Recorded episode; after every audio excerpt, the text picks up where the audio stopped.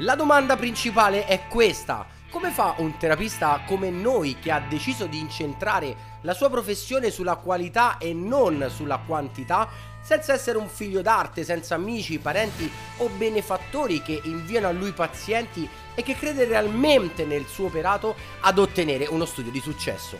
Questa è la domanda e questo podcast ti darà le risposte. Io sono Alessio Collalti, osteopata e fisioterapista e ti do il benvenuto all'interno di Osteopathic Saloon. Bentornato all'interno di questa puntata di Dottor Alessio Collalti, Osteopathic Saloon. È un po' di giorni che siamo fermi, ma purtroppo gli impegni sono stati veramente molteplici. Siamo andati a Milano, siamo andati a Bologna con i nostri corsi di formazione e purtroppo abbiamo dovuto un momento eh, mettere da parte quello che era il nostro podcast eh, Osteopathic Saloon, ma abbiamo immediatamente ripreso appena possibile e quindi siamo nuovamente online, siamo live all'interno di questo podcast con la domanda di Massimiliano un collega che mi chiede come andare a gestire il rapporto con il paziente non solo dal punto di vista di trattamento ma anche di pianificazione delle sedute. Quindi cominciamo subito con questa nuova puntata di Osteopathic Saloon.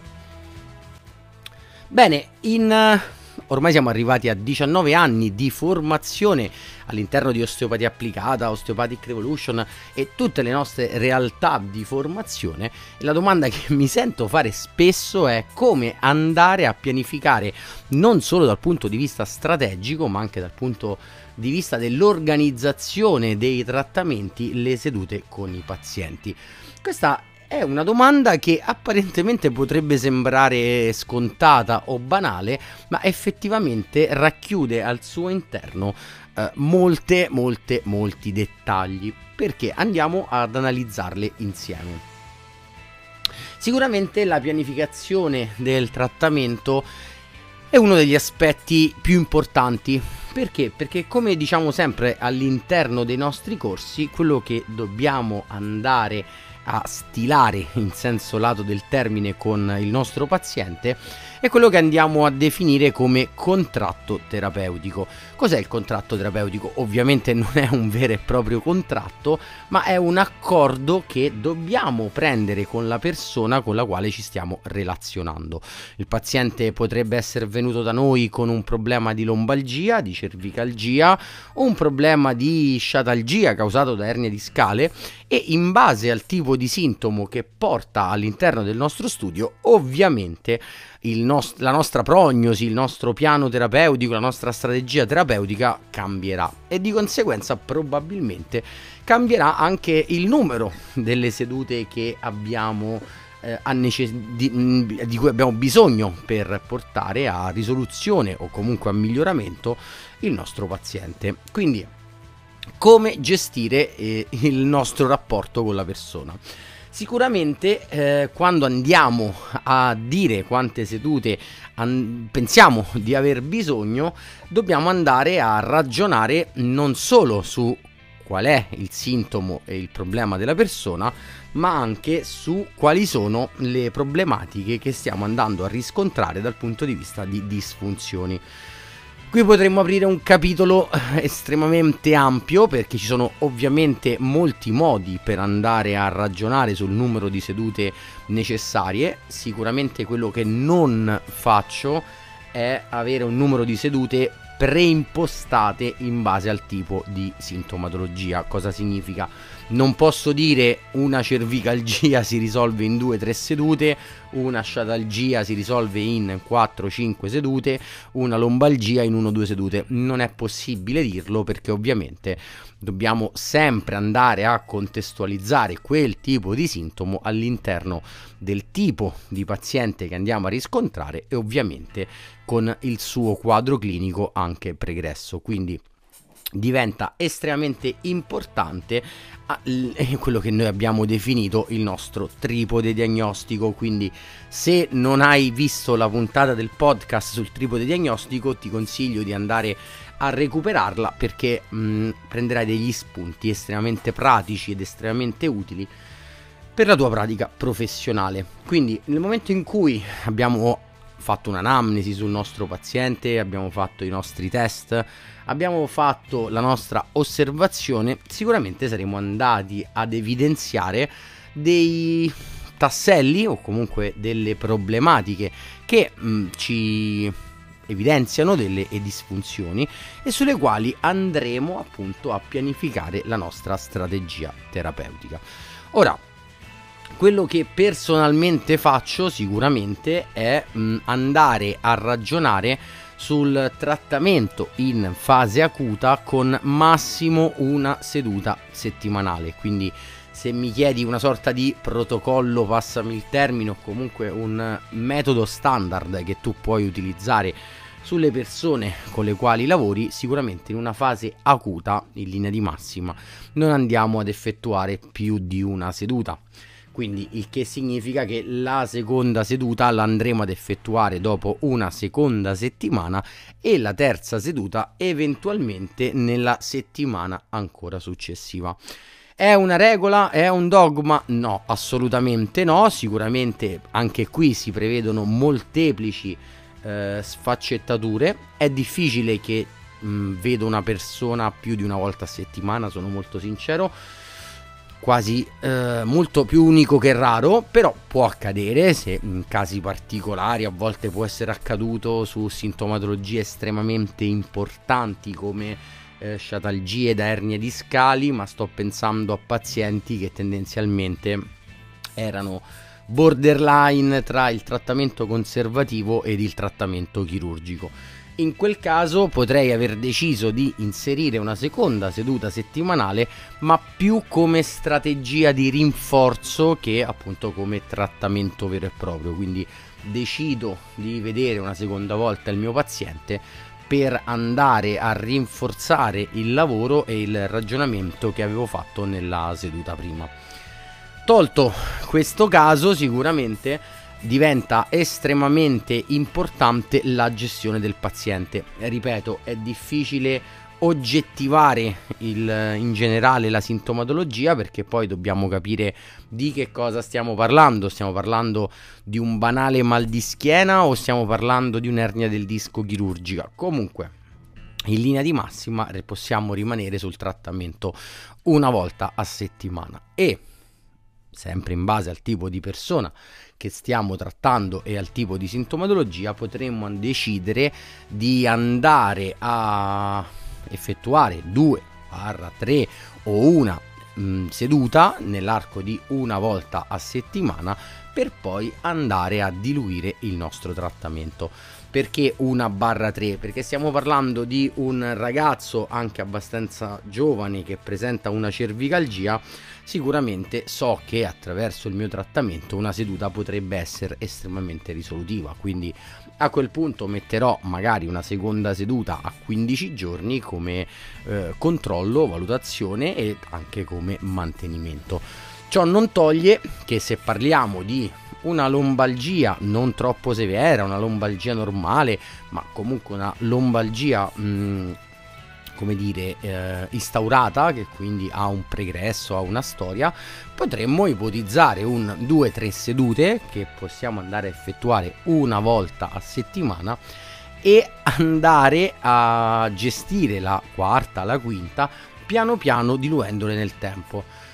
Il classico consiglio che si dà è quello di andarla a gestire una volta a settimana nella prima fase acuta, allungare tendenzialmente in maniera successiva a 15 giorni l'incontro eh, seguente, dai 15 giorni passare alle 3-4 settimane, una volta che siamo arrivati al nostro mese dobbiamo capire un pochino qual è il problema del paziente anche qui perché molte volte potrebbe essere utile allungare ancora di più. Abbiamo pazienti che magari mi vengono a trovare ogni tre mesi, come ho pazienti che vengono ogni sei mesi, come ho pazienti che vengono una volta l'anno, quindi varia in base al tipo di problema e in base anche al tipo di vita che la persona fa, perché sicuramente andare a trattare una persona che fa il, un lavoro molto fisico come potrebbe essere quello di un manovale è molto diverso dall'andare a trattare una persona che magari fa un lavoro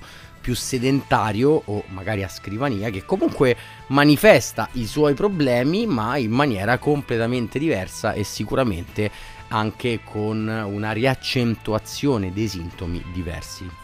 Quindi dobbiamo sempre andarci a settare non solo sul sintomo ma anche sulla attività personale, professionale o sportiva della persona con cui stiamo parlando.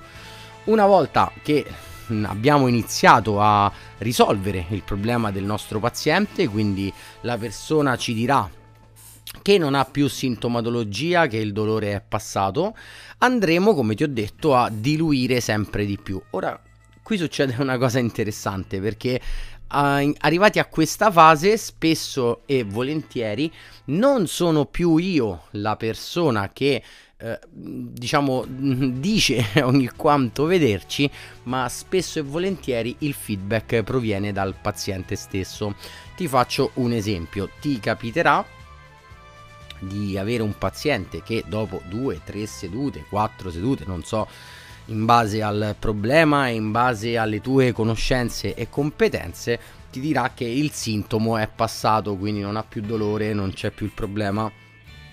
A quel punto avrai iniziato a allungare il tempo tra una seduta all'altra e avrai iniziato a fare i test temporali, quindi sarai arrivato a due mesi, a tre mesi, dipende diciamo dal, dal punto in cui in questo momento potresti trovarti. Ecco, una cosa che può accadere è che magari siccome la persona sta andando molto bene, potresti aver deciso di portare la seduta successiva a tre mesi e la persona ti dice che trascorso un mese e mezzo o due mesi, due mesi e mezzo, ha iniziato a sentire il bisogno di rifare una valutazione. Comunque, in genere ti dicono la parola che mi usano spesso a studio è di rifare un tagliando. Quindi ecco che spesso e volentieri è il rapporto che si viene a creare tra noi e il paziente, il dialogo e il confronto che ci permette di capire qual è la tempistica migliore. Ora, una cosa che ti consiglio di fare è di non fare troppo, spesso il troppo è nemico del bene. Molte volte pensiamo che aumentare il numero di sedute o comunque andare a aumentare a volte anche il numero di tempo o di tecniche che andiamo a eseguire sulla persona possa essere d'aiuto, mentre credimi che men- meno è meglio nella maggior parte dei casi. Quindi eh, un altro aspetto che devi andare a considerare è il tipo di seduta che hai effettuato sul paziente. Ci sono delle sedute in cui vederlo tra 7 giorni potrebbe essere un buon lasso temporale, magari avrai fatto dei lavori magari che richiedono un uh, tempo di assestamento o comunque un, uh, una riorganizzazione maggiore e quindi in questo caso magari invece di vederlo a 7 giorni andremo a riorganizzare la nostra seduta a 15 giorni. Quindi gli aspetti fondamentali che devi tenere a mente è non solo il sintomo del paziente, ma soprattutto tenere in considerazione che tipo di persona sta manifestando quel sintomo e qual è il lavoro che hai eseguito. Ricordati che ogni tecnica che esegui sul paziente è un messaggio che tu stai inviando al sistema. In quanto messaggio, il sistema ha bisogno di riorganizzarsi su tu, su quell'informazione che tu gli hai dato e di andare a assestarsi. Quindi ti sconsiglio personalmente di vedere una persona meno di 7 giorni, a meno che non ci sia uno stretto e necessario bisogno, anche perché nelle 48 ore barra 72 abbiamo i primi assestamenti, quindi mi raccomando, cerca sempre di dare il giusto tempo al corpo per riorganizzarsi.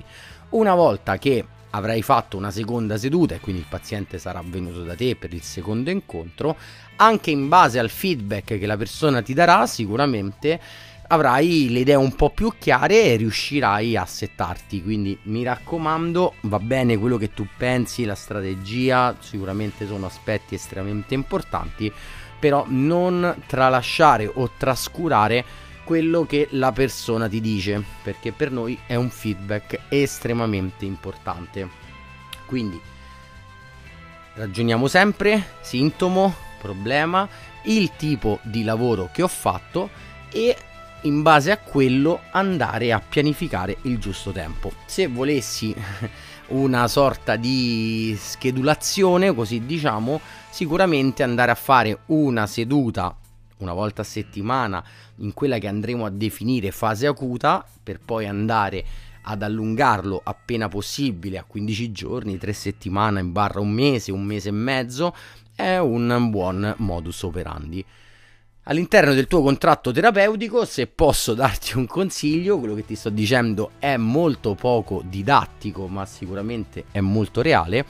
Quando pianifichi un piano terapeutico, magari resta un po' più largo da quello che tu stai pensando. Cosa significa?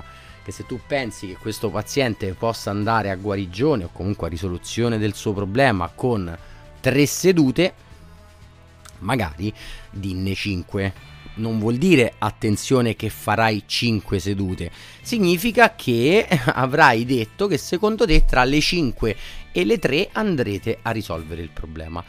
Ora, se finisci con 3 tutto meglio, tutto di guadagnato, se voler, dovessero volerci 5 sedute sicuramente era un un numero che tu avevi già preventivato al tuo paziente.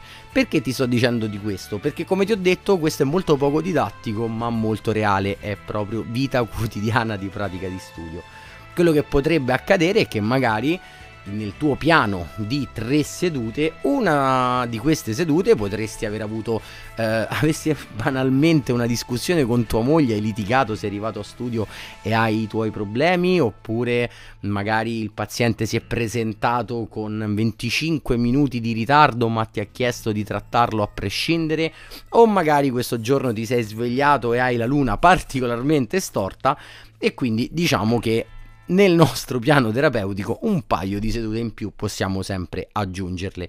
Ma ripeto, importantissimo, aggiungerle a livello del piano terapeutico, ossia del nostro contratto terapeutico significa soltanto esporlo a livello verbale, non significa che andremo a fare quel numero di sedute, perché se finisci prima non ti preoccupare, lo so che potenzialmente potresti pensare che avresti guadagnato di più facendo un paio di sedute in più, ma ricordati sempre che una persona soddisfatta è una persona che parlerà bene di te, una persona che ti manderà altri pazienti, altre persone e quindi potenzialmente è solo un vantaggio a tuo eh, ricavo. Quindi anche se dirai guarda secondo me ci vogliono 5 sedute perché in realtà ne pensavi 3 ma hai messo quelle due bonus se dovessi risolvere nelle tre sedute, mi raccomando, non allungare il brodo solo perché hai detto 5, ma rimani fedele a quella che è la tua etica professionale.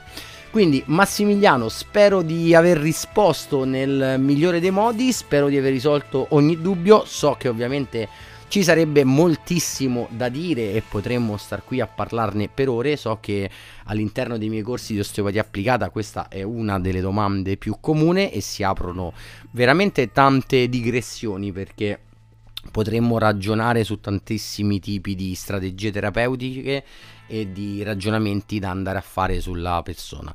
Però diciamo che in linea di massima questa può essere un'ottima strada da seguire a prescindere quindi dal tipo di paziente e dal tipo di persona. Se fai così non, sicuramente non stai facendo nulla di negativo, non stai rubando soldi, stai lavorando con etica e professionalità.